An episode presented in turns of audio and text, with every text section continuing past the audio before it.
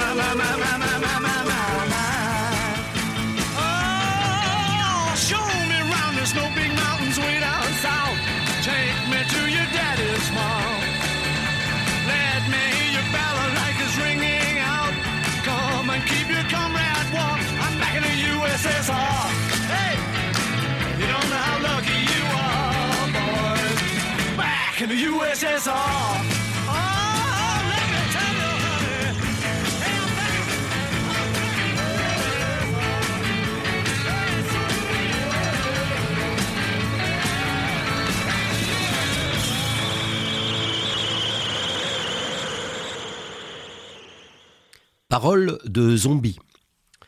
Euh, Contrairement à ce qu'on pourrait croire, la plupart des zombies sont des gens bien. Ils aiment leurs proches autant que nous. Certains sont impliqués dans des œuvres de charité, d'autres sont des puits de culture ambulants. Une femme zombie que je ne connaissais pas plus que ça est venu exprès de Russie pour s'occuper de ma mère gravement malade, avec abnégation et sourire, comme si c'était la chose la plus naturelle au monde. J'en ai fait l'expérience, on peut prendre le thé avec un zombie et rire ensemble au souvenir d'une vieille comédie romantique, mais dites un mot contre la guerre en Ukraine, osez une moue sur Poutine, le zombie se fige, la gueule ouverte, la mâchoire crispée. À cet instant, il vous boufferait le crâne. Il n'y a plus d'amitié qui tienne, il n'y a plus de famille. Ses propres enfants ne sont plus que viande pour lui. Vous pensez que j'exagère, que je surjoue le mélodrame facile. Katia, 16 ans, coincée à Mariupol à côté du cadavre de sa mère morte de froid et de malnutrition, appelle son oncle resté en Russie pour lui apprendre la mort de sa sœur. Réponse embarrassée de l'oncle zombie. Mais qui êtes-vous pour me raconter ces inepties? Arrêtez de m'appeler, je, ne vous connais pas. Un prisonnier russe contacte sa famille pour raconter en pleurant qu'il n'a pas trouvé de nazis en cette Ukraine qu'il est venu dénazifier en tuant des civils. Réponse agacée de sa mère zombie. Arrête, Sergueï, je vois bien que les nazis t'ont reformaté.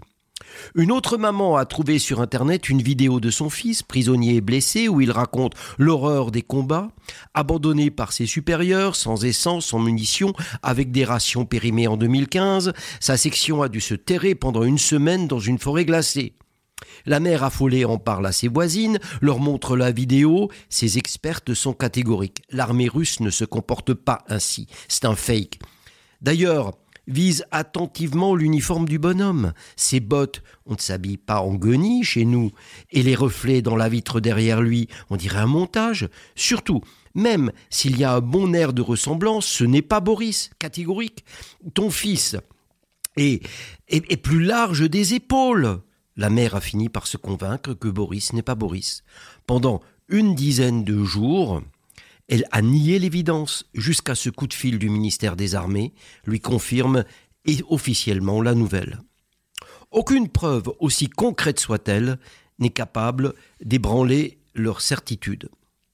Zombifié, a dit André, le terme n'est pas une vue de l'esprit ni un bon mot. Il n'est pas nouveau non plus. Depuis les années 2000, on emploie couramment le mot zombokes pour dire télévision. Cette boîte qui sonne creux et rend bête. L'expression est tellement entrée dans le quotidien qu'un film intitulé Zombokes est sorti en 2018. L'affiche, sans grande originalité, représentait un homme avec une télé à la place de la tête. Dans les milieux libéraux, on avait remarqué depuis longtemps que la zombokes abrutissante se doublait d'une machine politique. La formidable usine à décerveler qui était devenue la télévision poutinienne. On en connaissait le pouvoir de nuisance, on se moquait néanmoins de ses sermons et grands prêtres. Il a fallu cependant attendre l'invasion de l'Ukraine pour que l'on se découvre cerné de zombies authentiques au sens des films de Romero agressif, annonnant toujours les mêmes borborigmes piochés dans le discours officiel, procardant comme fake news le moindre indice qui déconstruirait l'idée qu'ils se font de la Sainte Russie, ils traînent leur faim de chair fraîche qu'ils voudraient prélever sur leurs voisins ukrainiens. Ils bouffent aussi de l'européen, de l'américain, du japonais, du turc, du géorgien, du moldave, selon l'arrivage d'informations dans l'achalandage des agences TASS ou RIA Novosti.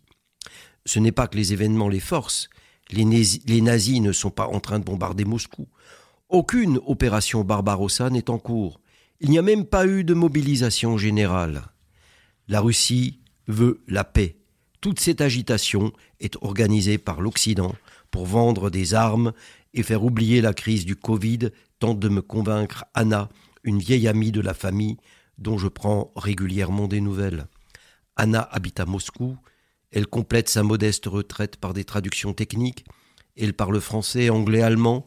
Elle regarde peu la télévision, si ce n'est quand elle s'occupe de sa vieille mère, qui n'a plus toute sa tête et vit avec le poste allumé en permanence. Maman ne va pas fort en ce moment, me confie Anna. Avec toute cette agitation, elle pense que les Russes pourraient refaire le coup de la Tchécoslovaquie. C'est sa jeunesse, 1968. Alors, forcément, décidément, la démente sénile aura été plus clairvoyante que sa fille.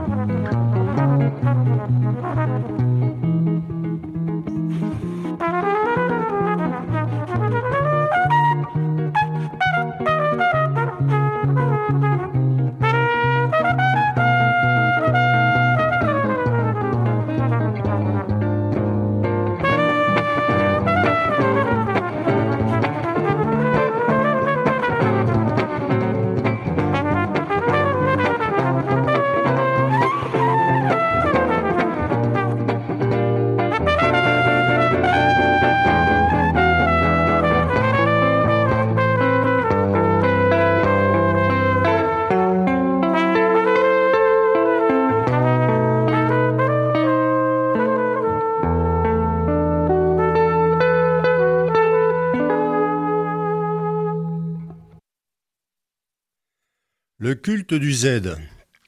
Pour que la messe noire soit complète, il y a le Z. On le découvre barbouillé à la peinture blanche sur les blindés russes qui encerclent l'Ukraine. Il se voit de loin. On ne peut pas le rater. Parfois plusieurs Z sur un même engin. Devant, derrière, sur le toit. Il n'y a pas de Z identiques. Leur tracé est laissé à l'appréciation esthétique du troufion. Tout est bancal, bâclé, sale. Les pare-chocs des camions sont maculés de fientes blanches. Et là, où la peinture a coulé, des traînées blanchâtres zèbrent le blindage. À l'origine, ce Z est un marquage militaire, comme son copain le grand V, que l'on voit peinturluré sur d'autres engins. L'idée est de se reconnaître entre soi pour éviter le tir ami. Z et V sont les initiales de Zapad, Zapad Ouest, et de Vostok ou Boktok Est. Les deux grands corps d'armée qui participent à la manœuvre. Pardon. Que ces deux lettres appartiennent à l'alphabet latin au lieu du cyrillique n'a pas manqué d'étonner pour une armée qui est censée porter haut les couleurs de la russitude contre la décadence de l'Occident. Ce choix procède du mystère bordélique de l'âme slave. Un général s'est dit peut-être que la majuscule russe Z de Zapad ne pouvait convenir pour le marquage à cause de sa ressemblance avec le chiffre 3. Même chose avec le B de Boktok, qui se confond de loin avec un 8. Les tenants des remous inconscients diront qu'on avait déjà vu ce Z sur le blason noir de la division Polizei de la Waffen-SS opérationnelle en Russie pendant tout le siège de Leningrad. D'autres, en y associant le V, lisent les initiales de l'ennemi à abattre, Volodymyr Zelensky. Les ésotériques attacheront le Z à la foudre de la justice divine, Zoro, ou à la fin des temps. N'est-il pas ce qui achève l'alphabet? Une fois l'opération lancée, dans les heures qui suivent, par ce commandement qui veut que tout satanisme ait besoin de hiéroglyphes et de sceaux, le Z devient le symbole malfaisant de l'opération militaire. Le signe qu'on exhibe pour soutenir nos soldats, pour dire qu'on est d'accord. Autour de lui, comme attiré par un morceau de viande faisandée, toute la charogne se regroupe. D'abord les organes officiels, le ministère de la Défense, des Affaires étrangères, la Zombokes. Deux jours à peine après le déclenchement de l'invasion, on peut déjà acheter son t-shirt noir avec un énorme Z blanc dans la boutique en ligne de Russia Today. Le produit prend immédiatement la tête des ventes. Rapidement, un peu partout, sur les tableaux d'affichage des bâtiments publics, les abribus, les panneaux publicitaires, on colle des affiches célébrant la célèbre croix gammée.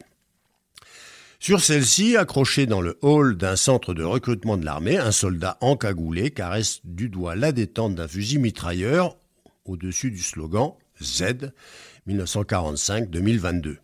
Le soldat russe libère une nouvelle fois l'Europe du fascisme on appréciera la déclaration de guerre à tout le continent, annoncée sans embâge. On goûtera l'amalgame des dates, la gargantuesque ambition missionnaire. Sur une autre, Poutine, en père de la nation, sur fond de globe terrestre qu'il domine, accompagne une monstrueuse acrobatie lexicale qui pourrait se traduire par Z, défense. Je soutiens le président de la République, défense, comme défense, mais avec un Z en russe, Zonda. La laideur de la graphie, le vandalisme de cette puérile transformation touche une corde sensible chez le zombie, qui adhère à la difformité car il s'y reconnaît. Ainsi, euh, la gangrène s'infiltre jusque dans la langue. On injecte le Z dans quantité de slogans patriotiques où il remplace le 3 russe, puis on les exhibe sur les documents administratifs, les sites internet des municipalités, les panneaux d'affichage des écoles et des maisons de retraite.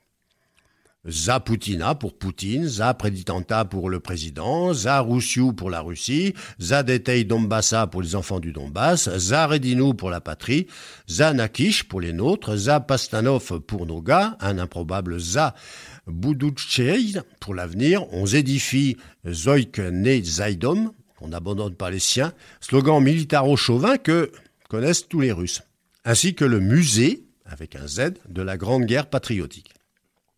La Commission électorale centrale de Russie, euh, l'organisme chargé depuis 20 ans de blanchir la fraude aux élections, modifie son logo pour s'écrire Commission électorale centrale. Et le Z, tant appelé par les fonctionnaires zélés, est descendu en terre fertile de la très sainte Russie. Et le Z a pénétré l'âme des zombies qui n'ont plus fait qu'un avec le Z. Et l'incontinence zédienne, impossible à réprimer, s'est mise à suinter chez les plus fidèles d'entre eux. On le porte sur soi, en bricolant un pins en forme de Z avec un ruban de Saint-Georges. À défaut, on prend du correcteur blanc et on le tamponne au revers de la veste. On pense aussi à la voiture, cet avatar du tank, que l'on décore avec trois bouts de ruban adhésif en forme de zèbre sur la vitre arrière. On peut aussi se tondre un Z du plus bel effet sur la nuque.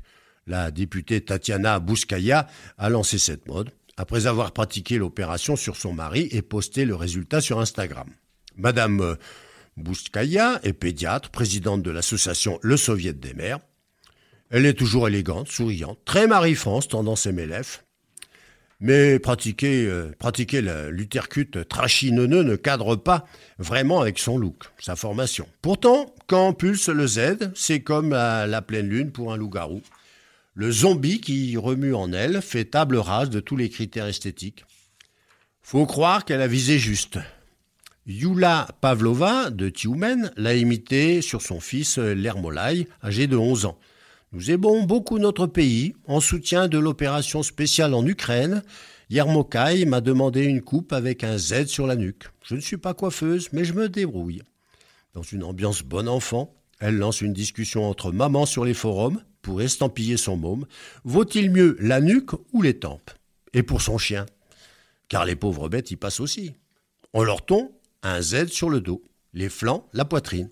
Rien n'est trop incongru pour le Z.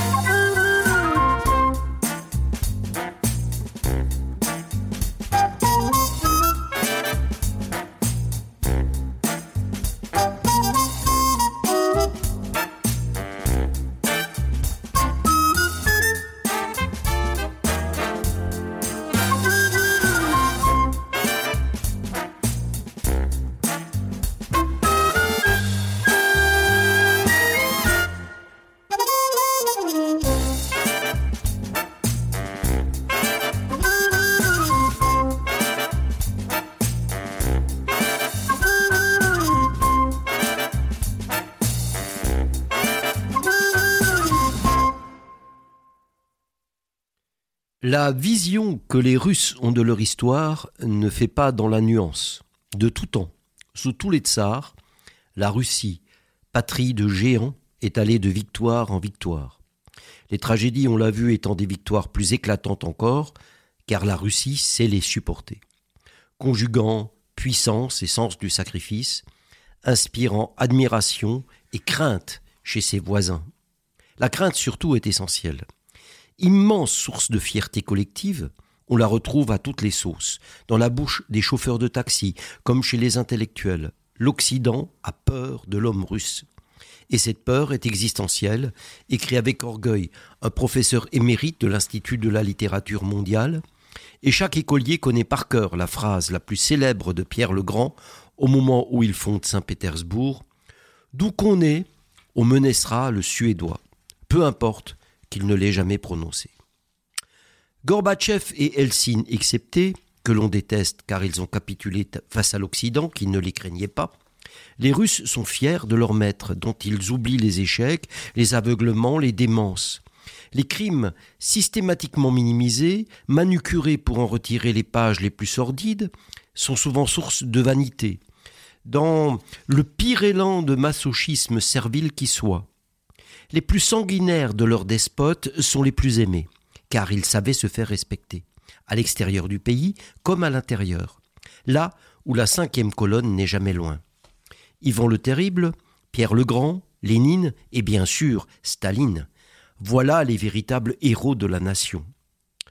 Grand-père Lénine, dont les statues et bas-reliefs érigés par milliers dans toute l'Union soviétique accompagnent toujours la vie esthétique du pays, est une sorte d'Élisabeth II. Sous sa barbichette protectrice plantée sur une mâchoire massive, que les artistes du réalisme socialiste se sont employés à exagérer, ont grandi des millions de citoyens actuels. Elle le rappelle, l'insouciance de l'enfance, les feux de camp des pionniers, la crème glacée dans son cornet à 19 kopecks. Rappelons que Lénine est toujours parmi nous.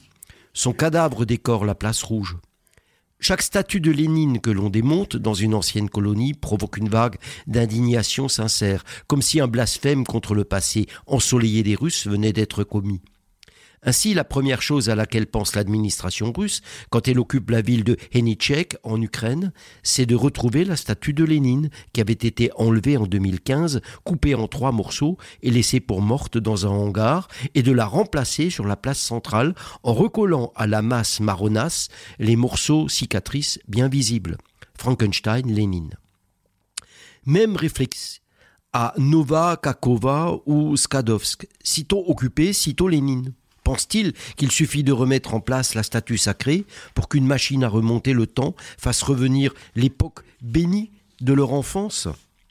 Ce n'est pas impossible, tant est grand l'enthousiasme des zombies pour ces rituels abondamment célébrés sur les réseaux sociaux. Staline, notre chouchou.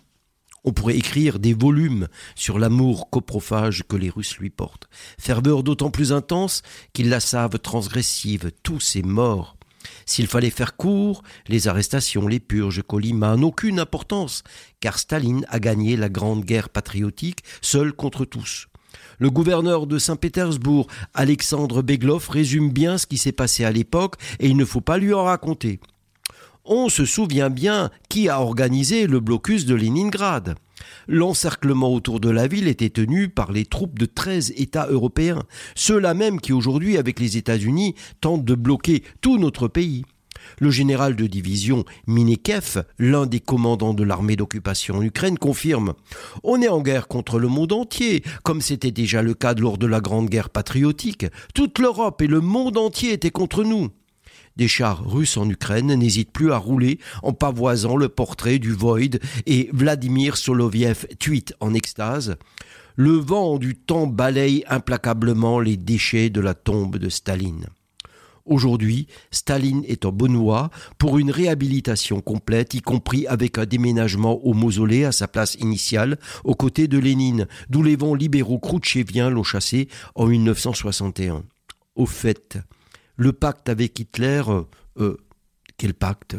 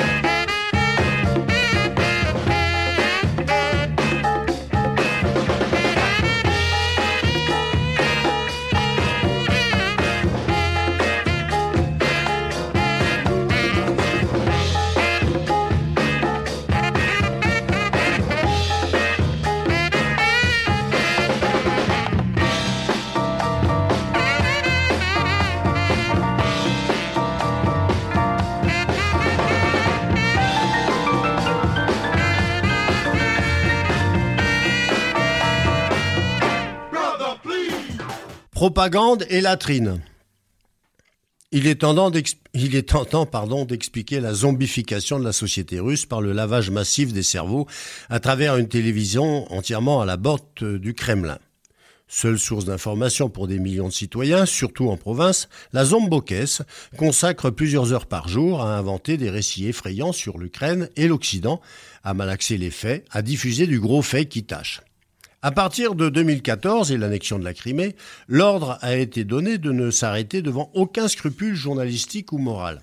Ce dynamisme dans la manipulation, cette inventivité dans la diffamation agressive sont sans précédent dans l'histoire.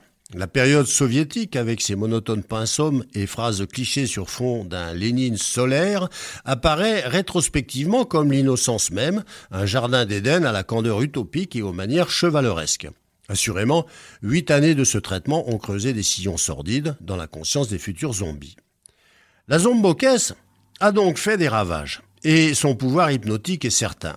Le mystère demeure néanmoins, car il est impossible, même quand on est naturellement crédule, de gober sans tiquer ces fables grotesques surréalistes concoctées par les grands prêtres de la propagande pour justifier l'invasion de l'Ukraine. Ainsi, y apprend-on que des dizaines de laboratoires biologiques secrets ont été construits à la frontière avec la Russie.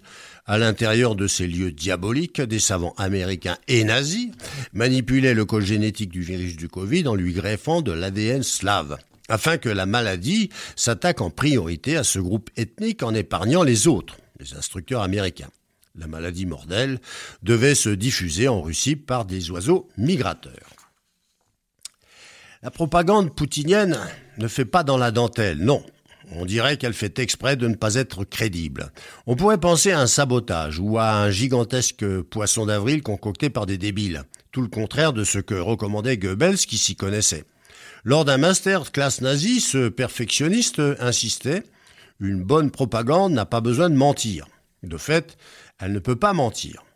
Elle n'a aucune raison de craindre la vérité. C'est une erreur de croire que le peuple ne peut pas accepter la vérité. Il le peut. Il s'agit seulement de présenter la vérité aux gens d'une manière qu'ils pourront comprendre. Une propagande mensongère prouve qu'elle sert une mauvaise cause. Elle ne peut pas réussir à long terme. Pas un gramme de vérité, ou même d'apparence de vérité dans les récits hallucinatoires et minables inventés par les gros bourrins de la propagande poutinienne.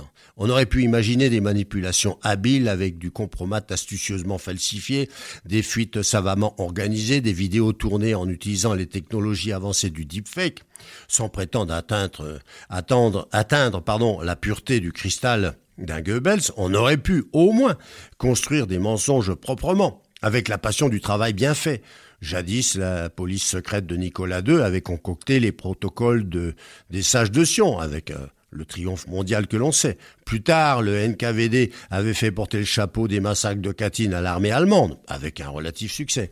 Aujourd'hui, leurs héritiers du FSB ne sont pas capables de faire une simple mise en scène à peu près crédible. Ainsi, fin avril, l'arrestation à Moscou d'une équipe de néo-nazis pilotée par l'Ukraine, dont la mission était d'assassiner Vladimir Soloviev, s'est aussitôt détricotée en une farce grossière. Les agents du FSB chargés de fabriquer des preuves ont confondu les cartes SIM qu'il fallait planter sur les lieux du forfait avec les cartouches du jeu Les Sims. Des cocktails Molotov prétendument saisis chez les malfaiteurs avaient été préparés dans des bouteilles en plastique et ne risquaient pas de se briser au moment de l'attentat.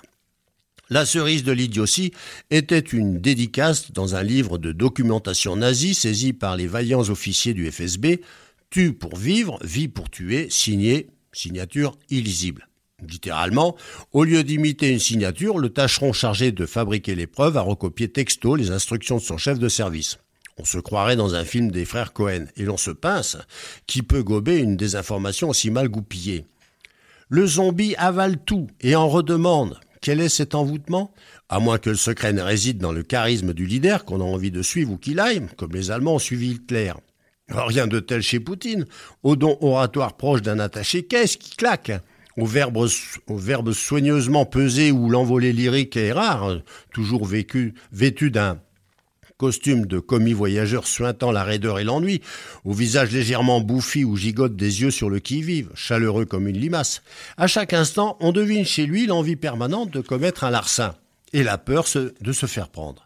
Tenant les humains à distance, la fameuse table, il ne montre son nez que lors des occasions soigneusement chorégraphiées. Difficile de croire que l'on puisse s'amouracher de ce personnage et encore moins envoyer son fils mourir pour le duvet qu'il a aux fesses.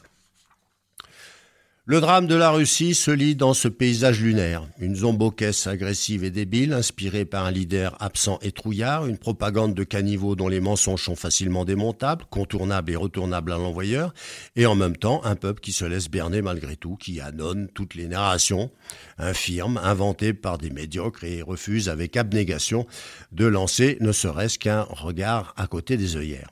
Alors il faut bien l'admettre, notre zombie a choisi d'être zombie.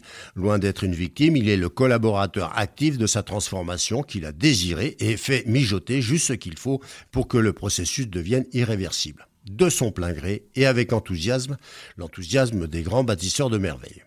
Dit autrement, sans détour, il faut avoir l'esprit en cuvette de WC pour accepter de bouffer de la merde. Le responsable du peuple russe la responsabilité du peuple russe dans les crimes en Ukraine est précisément celle-là. Avoir patiemment construit d'immenses latrines à l'intérieur de leur propre conscience, là où vivent d'habitude raison et humanité, pour que les cyniques, les mafieux et les sadiques viennent s'y soulager. Les historiens, les sociologues se demanderont pendant longtemps comment une telle automutilation a pu être possible.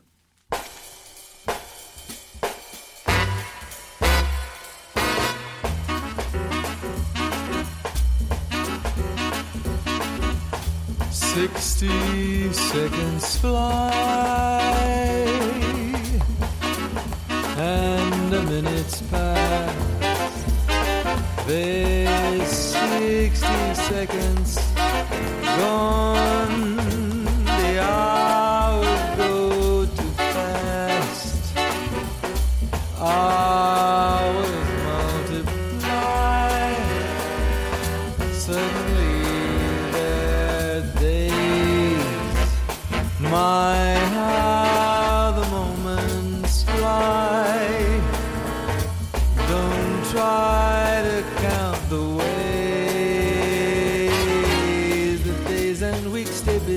Cutting up.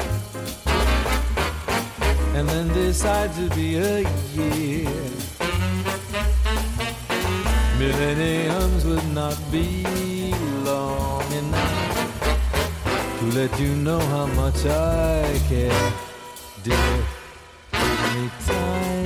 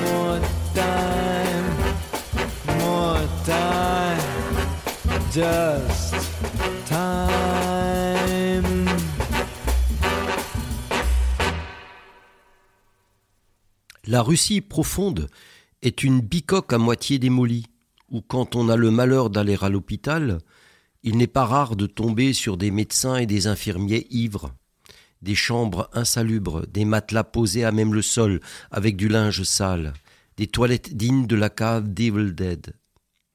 Les médicaments sont en déficit ou périmés, les équipements obsolètes, cassés ou inexistants.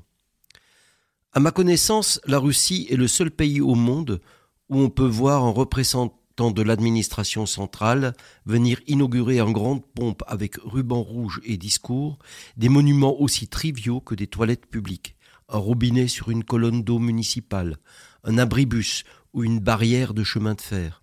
C'est dire si, dans certaines régions, ces installations de bien-être collectif sont aussi rares que les licornes.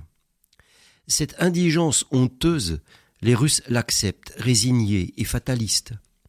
Tant que nous sommes une grande puissance, tant que l'OTAN nous craint, il ne viendrait jamais à l'esprit d'un Russe que la grandeur d'une nation puisse se mesurer en propreté des hôpitaux, en espérance de vie à la naissance, ou en nombre de ponts réparés. La pensée que ces missiles intercontinentaux peuvent détruire Londres et New York la console largement des trous vers les abysses dans la rue en bas de chez lui. Il n'échangerait jamais son char T-90 contre la vie d'un enfant, parfois même de son propre enfant. Il aurait pu continuer à vivre ainsi mille ans, en se mirant le nombril dans une certitude opiacée de terreur qu'il inspire au monde, s'il n'y avait ces minables petits pays voisins et leur inconcevable envie d'améliorer leur quotidien. Que les Baltes, les Polonais, les Roumains rejoignent l'Europe et les valeurs d'un État de droit passe encore. Mais que l'Ukraine, ce frère qui a grandi dans le même immeuble pourri, qui parlait la, même langue, riait aux mêmes blagues, s'enivrait au même breuvage, veuille prendre sa vie en main, en étalant son mépris pour les stalagmites de merde et les rêves atomiques, voilà qui est insupportable. L'offense est d'autant plus dure à avaler que l'Ukraine est vue comme provinciale, fondamentalement périphérique, faite de même glaise miteuse que la Russie profonde. Et voilà que ces pouilleux s'émancipent, prennent la grosse tête, nous narguent. Sous le pseudo Phil Packard, un programmeur de Moscou, rapporte sur Telegram les propos de sa mère, entrée en hystérie, après une dispute au sujet de l'Ukraine. Les cocoles sont une nation de merde. Et oui, tu as raison. Nous les Russes, nous sommes des mendiants, mais des mendiants fiers. Et nous avons le droit d'exprimer notre opinion alors qu'ils ont le droit de la fermer. Je veux bien qu'on te mette en prison pour tes propos ou leur en leur défense. Oui, je veux bien qu'on t'enferme, que mes petits-enfants grandissent comme des orphelins et des clochards, que le pays parte à volo, que l'univers entier brûle en enfer, pourvu que les cocoles les mauvaises. Une autre bonne femme, interrogée à la sortie d'une boutique à Moscou, a ce cri du cœur Oui, l'Ukraine mérite ce qui lui arrive. Ah, ils ont voulu rejoindre l'Europe. Ils voudraient vivre mieux. Ceux qui se sont goinfrés, on va les aider à déféquer. Vouloir vivre mieux que les Russes, c'est un crime suprême. La Russie a supporté cette arrogance tant qu'elle a pu à un moment même. Les plus gentils, les pacifistes ont des limites. Il est proprement intolérable de voir ces nabots se prendre pour des Européens, avec leurs jardinets bien propres et leurs machines à laver dans chaque maison, alors qu'ils sont euh, des, comme nous, en moins bien, euh, forcément, car ce n'est pas, ce n'est pas nous qui aurions ces idées débiles d'émancipation. D'ailleurs, qui leur a mis ces idées en tête? On se le demande. Euh, car il est impossible qu'ils aient voulu se transformer tout seuls. Pour les Russes, c'est évident par une danse du ventre permanente, par une pluie de confettis multicolores, par, une sorte d'hypnose à base de morceaux de miroir aux, aux alouettes. L'Occident, ce serpent, a su murmurer à l'oreille des simples d'esprit. Il ne s'arrêtera pas à l'Ukraine, soyez-en sûrs. La prochaine cible du Satan occidental est la Russie. Et que se passera-t-il s'il parvient à nous contaminer? On risquerait de perdre ce qui fait l'ossature de notre âme, notre servitude, à nul autre pareil.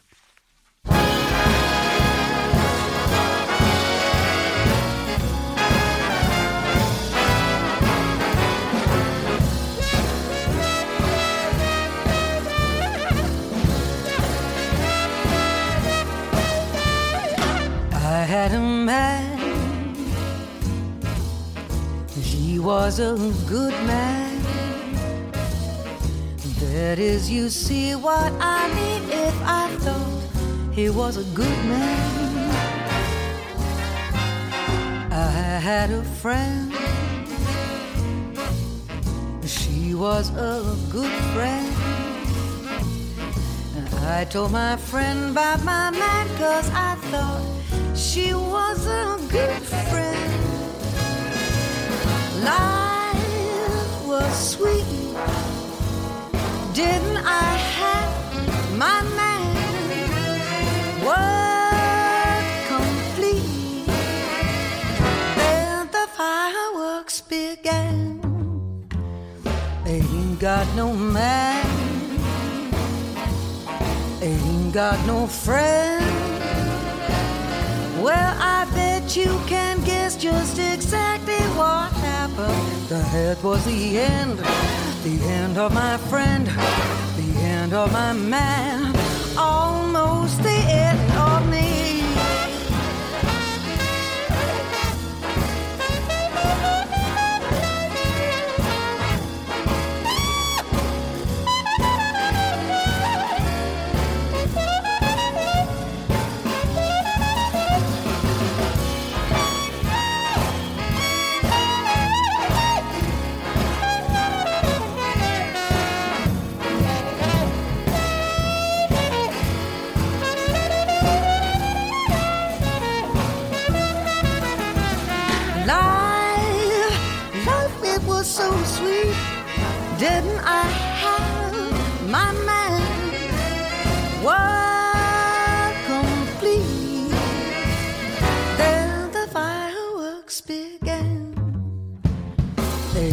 Got no man.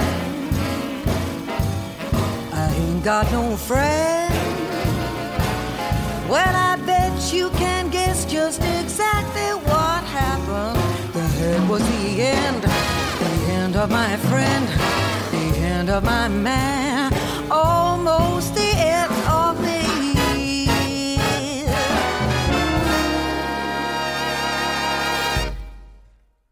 La juste vérité historique. Concept que les Russes de toute profession et conditions sociales emploient au quotidien pour justifier la guerre. La juste vérité historique est la certitude qu'une injustice a été commise aux dépens de la Russie. Si certains la font remonter aux hordes mongoles du XIIIe siècle, que leur pays aurait freiné puis stoppé, protégeant ainsi l'Europe d'une invasion barbare, la plupart la font rimer avec la Seconde Guerre mondiale, quand les pertes humaines démesurées auraient pu, dû garantir à l'Union soviétique un statut impérieux et des possessions territoriales gravées dans le marbre. Après l'éclatement de l'Union soviétique, plus grande catastrophe du XXe siècle, d'après Poutine, chaque bout de terrain que la Russie arrache aux autres est un pas vers la juste vérité historique, dont le bien fondé moral ne souffre aucune discussion. Chaque statut de soldat soviétique que l'on déboulonne en Pologne ou en Estonie est vécu comme un crime contre la juste vérité historique que l'on se promet de venger. Chaque ville, chaque village où a uriné un soldat russe est sacralisé ipso facto, allongeant la liste des lieux saints où pourra avoir lieu le djihad russe. Prague, Varsovie, Riga, bien sûr, mais aussi Berlin. L'Alaska, vendu en 1867 aux États-Unis, est en ligne de mire. On prétend que les Russes ont été spoliés. On accuse l'administration américaine de l'époque d'avoir soudoyé ses homologues russes. On invente une clause secrète qui aurait limité à 99 ans la cession du territoire. On bricole comme on peut. Pour ne jamais oublier cette vexation suprême, une grande plaque mémorielle a été inaugurée à Eupatoria, dans une Crimée fraîchement annexée. Aux générations futures, nous avons récupéré la Crimée, à vous de récupérer l'Alaska. Une fois cette mission accomplie, viendra le tour de la Californie. Dès que l'on parle de frontières et découpage géographique, les Russes enclenchent le disque rayé de la juste vérité historique, asséné comme une évidence. Tant d'injustices auraient été commises contre leur pays au fil des siècles. Tant de spoliations, plus larmoyantes que celle de Cosette, plus héroïque que celle d'Ivanoé, l'histoire de la Russie est une vexation contre le monde entier et une démangeaison de grandeur toujours contrariée, jamais assouvie. Une fantasmagorie hallucinatoire que l'on traficote en inventant grossièrement et en estropiant les faits, une obsession paranoïaque qui donne un sens à la vie et une preuve supplémentaire, s'il en fallait, de l'unicité de ce peuple. Que pouvez-vous faire, vous, voisins minables, face à une telle foi? À part vous incliner. Dans le cœur des Russes, l'idée n'est pas de conquérir puis de régner, tel l'Empire romain sur une collection disparate de colonies à qui on impose ses dieux et ses impôts, mais de soumettre les autres par une sorte d'attractivité naturelle, la vassalité envers la Russie étant supposée innée. Couronnés de leur culture, de leur langue et de leur pseudo-histoire, les Russes ne comprennent pas pourquoi les petits peuples de la périphérie ne se soumettent pas spontanément. Comment font-ils pour ne pas apprécier notre paternalisme? Voilà qui dépasse l'entendement. Ils doivent être dégénérés. Par leur arrogance à se refuser, ils nous offensent, tel le, voyeur, le violeur en série qui se sent humilié de ne pas être le bienvenu chez sa victime. Les Russes se mettent à bouillir au plus profond d'eux-mêmes quand on déboulonne Lénine ou qu'on se refuse à Pouchkine, et la vapeur soulève le couvercle.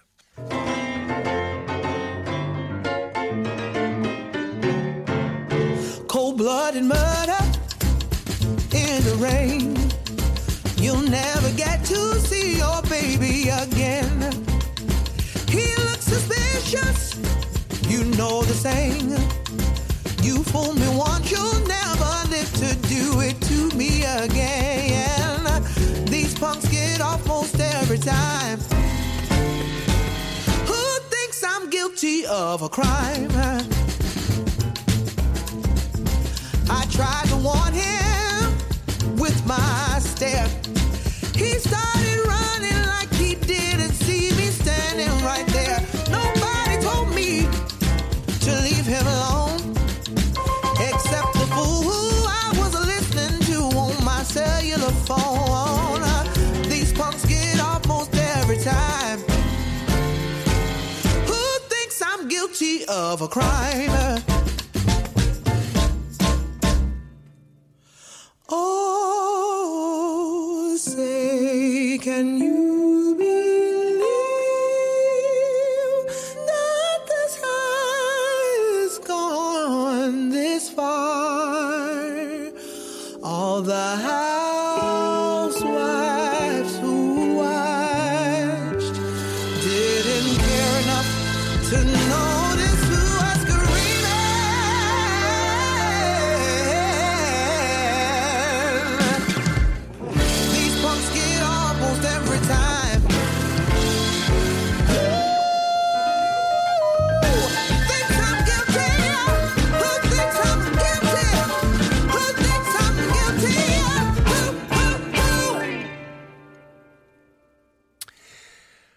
Zombies ont, bâti pardon, un mur mental en forme de matelas épais. La réalité s'y écrase sans faire de vagues et sans bruit. Les cris de souffrance sont étouffés, les crimes de guerre invisibles, leur propre conscience est comme enveloppée d'ouate. Derrière, ils ont abandonné le peu d'humanisme qui leur restait pour fusionner avec la fiction rassurante de leur supériorité morale issue de leur grandeur fantasmée. Leur retour parmi les vivants paraît impossible à la seule force des arguments et des preuves. Difficile de les imaginer après un improbable looping d'humilité troquer leur étendard euh, Dieu est avec nous contre un carcan où ils dépendraient pardon de leurs crimes de guerre. Ils demanderaient pardon, euh, pardon de leurs crimes de guerre. Il faut un choc, une défaite de leur mode de pensée. Un fiasco militaire majeur, douloureux et humiliant pourrait les secouer en brisant le mythe de l'invincibilité de la Russie. Qu'un voisin chétif, sous-armé et dirigé par un clown parvienne à repousser leur armée en la décimant serait un traumatisme divin. Mais quel que soit le degré de succès ou d'enlisement en Ukraine, il est vital de prouver aux Russes que l'Occident est capable de rendre les coups qu'il est sournois et finaux. La technocratie diplomatique qu'affectionne tant Emmanuel Macron est une pleutrerie et une erreur stratégique majeure. En plus de diviser l'Occident, elle renforce la conviction des Russes qu'on pourra toujours nous berner, nous escamoter autour d'un doigt, comme ils disent, et suspendre des nouilles à nos oreilles. Autant indiquer à un cambrioleur la date de nos futures vacances. Alors, que peut-on faire concrètement au-delà de l'aide militaire et économique à l'Ukraine, en complément des sanctions contre la Russie, sans pour autant entrer en guerre directement, car notre trouillomètre ne le supporterait pas? Les Russes respectent ceux qui les pillent. On l'a suffisamment observé depuis 20 ans avec les oligarques, ou plus récemment avec les ravages que les Chinois font dans les forêts de Sibérie. Eh bien, le moment est venu de voter la confiscation à grande échelle des avoirs blottis en Occident, ceux des complices de Poutine et de l'État russe. Ce n'est pas seulement une question morale ou une juste cagnotte qui servira le moment venu pour réparer les crimes commis. Chaque ville, chaque village, chaque yacht ainsi récupéré lézarde la statue du commandeur et diminue l'ardeur de ce peuple qui, ayant lui-même la soumission dans les gènes, tente de soumettre le faible et s'écrase devant le puissant. Un racketteur qui se fait piquer sa mobilette pendant qu'il essaie de terroriser les enfants à la sortie de l'école devient la risée du quartier et perd son emprise. Quand on parle aux dirigeants russes, il faut laisser au vestiaire le langage raisonnable des ronds de cuir pour parler enfin celui de la passion, de la colère et du sarcasme. Leur dire tu mens en face et sans détour. Faire comme ce journaliste ukrainien à la conférence de presse de Lavrov en Turquie, en complément des céréales, quels sont les produits pillés en Ukraine que la Russie a déjà réussi à vendre? La question a été posée d'une voix calme, sans aucune agressivité apparente, comme si elle était naturelle dans ce nouvel ordre mondial souhaité par la Russie. Écoutez la réponse embarrassée et maladroite de Lavrov, euh, n'était pas la finalité de l'exercice, mais montrer aux Russes que l'on sait lire à livre ouvert dans leurs pensées les plus fétides et que l'on n'a pas peur de le dire, même si ce n'est pas conforme aux règles de bienséance. Appelé chien pouilleux et enragé, un chien pouilleux et enragé désacralise l'ours russe. Le pouvoir de sa fiction s'amenuise, y compris auprès des zombies, qui ne craignent rien autant que la limpidité. Durant les 30 dernières années, l'Occident faillot et énamouré n'a cessé de faire les yeux doux à la Russie. Tout a été pardonné, oublié, minimisé, à commencer par la barbarie des guerres de Tchétchénie, pourvu qu'on soit amis, que ce grand peuple veuille bien saisir notre main tendue. La Russie, c'est l'Europe. Nous sommes frères en culture, en christianisme, en peau blanche. Les crimes devenaient de plus en plus voyants, arrogants, sinistres. La démangeaison russophile de l'Occident ne faiblissait pas, ou si peu. Ils reviennent de 70 ans de communisme. Ils sont porteurs de l'âme slave, tellement incompréhensible et si belle. C'est de notre faute. On les a pervertis avec notre capitalisme débridé. On les a regardés de haut quand ils étaient pauvres après la perestroïka. Ils ont tellement souffert pendant la Seconde Guerre mondiale. Quelle grande culture, quelle grande nation. Ils sont foutraques et imprévisibles, mais on ne s'ennuie pas. Leurs femmes sont les plus belles du monde. Que n'ai-je entendu pendant 30 ans pour justifier notre complaisance Toutes les excuses étaient bonnes à prendre. La plus cliché, la fin de l'URSS a été un traumatisme, une humiliation. Alors que c'était au contraire une chance inouïe de vivre enfin normalement, tant pour les Russes que pour les colonies libérées du joug soviétique la plus perverse. Ils sont nos alliés dans la lutte contre l'islamisme radical, alors que c'était exactement l'inverse qui se passait. Ah, on les plaignait, ces Russes, on les flattait aussi, on les complimentait pour chaque petit effort qu'ils faisaient pour paraître gentils. On applaudissait leur mensuétude à ne pas se précipiter pour transformer la Russie en un nouveau goulag, pourvu qu'ils acceptent de faire semblant d'être un pays normal, c'est tout ce qu'on leur demandait. Alors ouvrons vite des centres d'échange culturels, construisons des églises orthodoxes, vendons-leur des armes, ce sera la prospérité pour tout le monde. À toutes nos envies d'amour, la Russie a répondu par des crimes de guerre, des pitreries vulgaires et une pluie de coups tordus visant à nous affaiblir de l'intérieur pour exporter sa putréfaction chez nous. Chaque année, ces éperons se plantaient de plus en plus profondément dans le canasson. La dépendance au gaz, au pétrole, aux matières premières, les investissements colossaux que les Occidentaux naïfs et opportunistes ont accumulés en Russie, les projets croisés, les participations financières des oligarques russes dans nos entreprises, les contrats pharaoniques et les montagnes de camelotes de luxe qu'on parvenait à leur vendre. La bride se tissait et se serrait implacable. Aujourd'hui, l'Occident a enfin l'opportunité historique de s'affranchir de cette ombre maléfique qui nous chevauche. Vers la fin d'une effroyable vengeance se trouve un des passages les plus simples et les plus terrifiants jamais inventés par un écrivain. Gogol raconte la fuite à cheval du sorcier démoniaque. Au moment de franchir un ruisseau, le cheval s'arrête, tourne sa gueule vers le sorcier et se met à rire en dévoilant deux rangées de dents d'un blanc éclatant. Puissions-nous être ce cheval et nous libérer de l'hypnose dans laquelle nous a plongé notre envie d'idéaliser ce peuple et sa malédiction?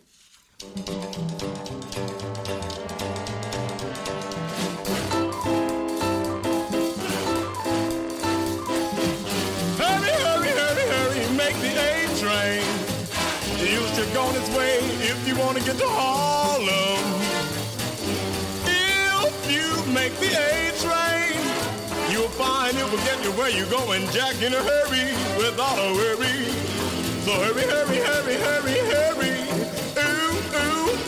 Can't you hear that whistle sound? Get with it. Don't split it. If you make the A train, You'll find it will get you where you're going, Jack, in a hurry, without a worry.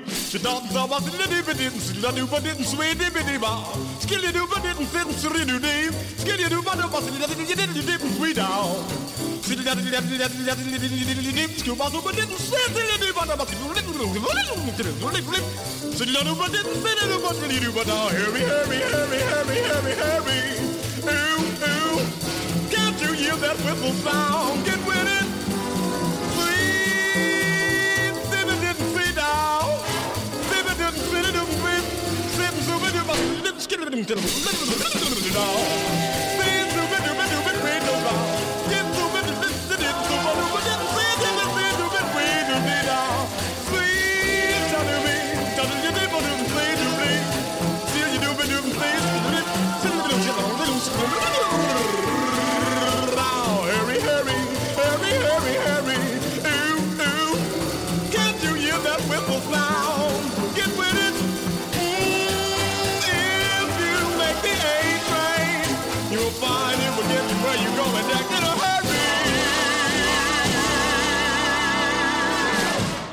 Et ben voilà. Eh ben oui, c'est fini. C'est Ouais. fini. Bon, euh, euh, nous avons euh, bien euh, euh, dit ce qu'il fallait euh, concernant la zombocaisse, le zombie. En tout cas, euh, Igor Gran euh, a, a eu euh, euh, sa plateforme là pour chez nous aujourd'hui. Oui, ouais, ouais. On a fait un peu de euh, Poutine bashing, de Russie bashing, de Bon, euh, FSB bashing. On a fait. euh, Il est vrai pour tous Oui. ceux qui ne veulent pas admettre que euh, l'Ukraine a été envahie, ça vaut quand même le coup. Oui, Parce qu'ils sont nombreux.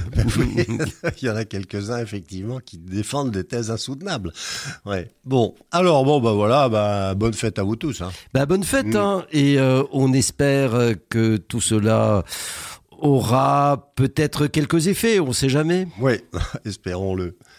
Merci Francis. Merci Narva. Et merci Francis. Allez, à plus tard. À, bientôt, pardon.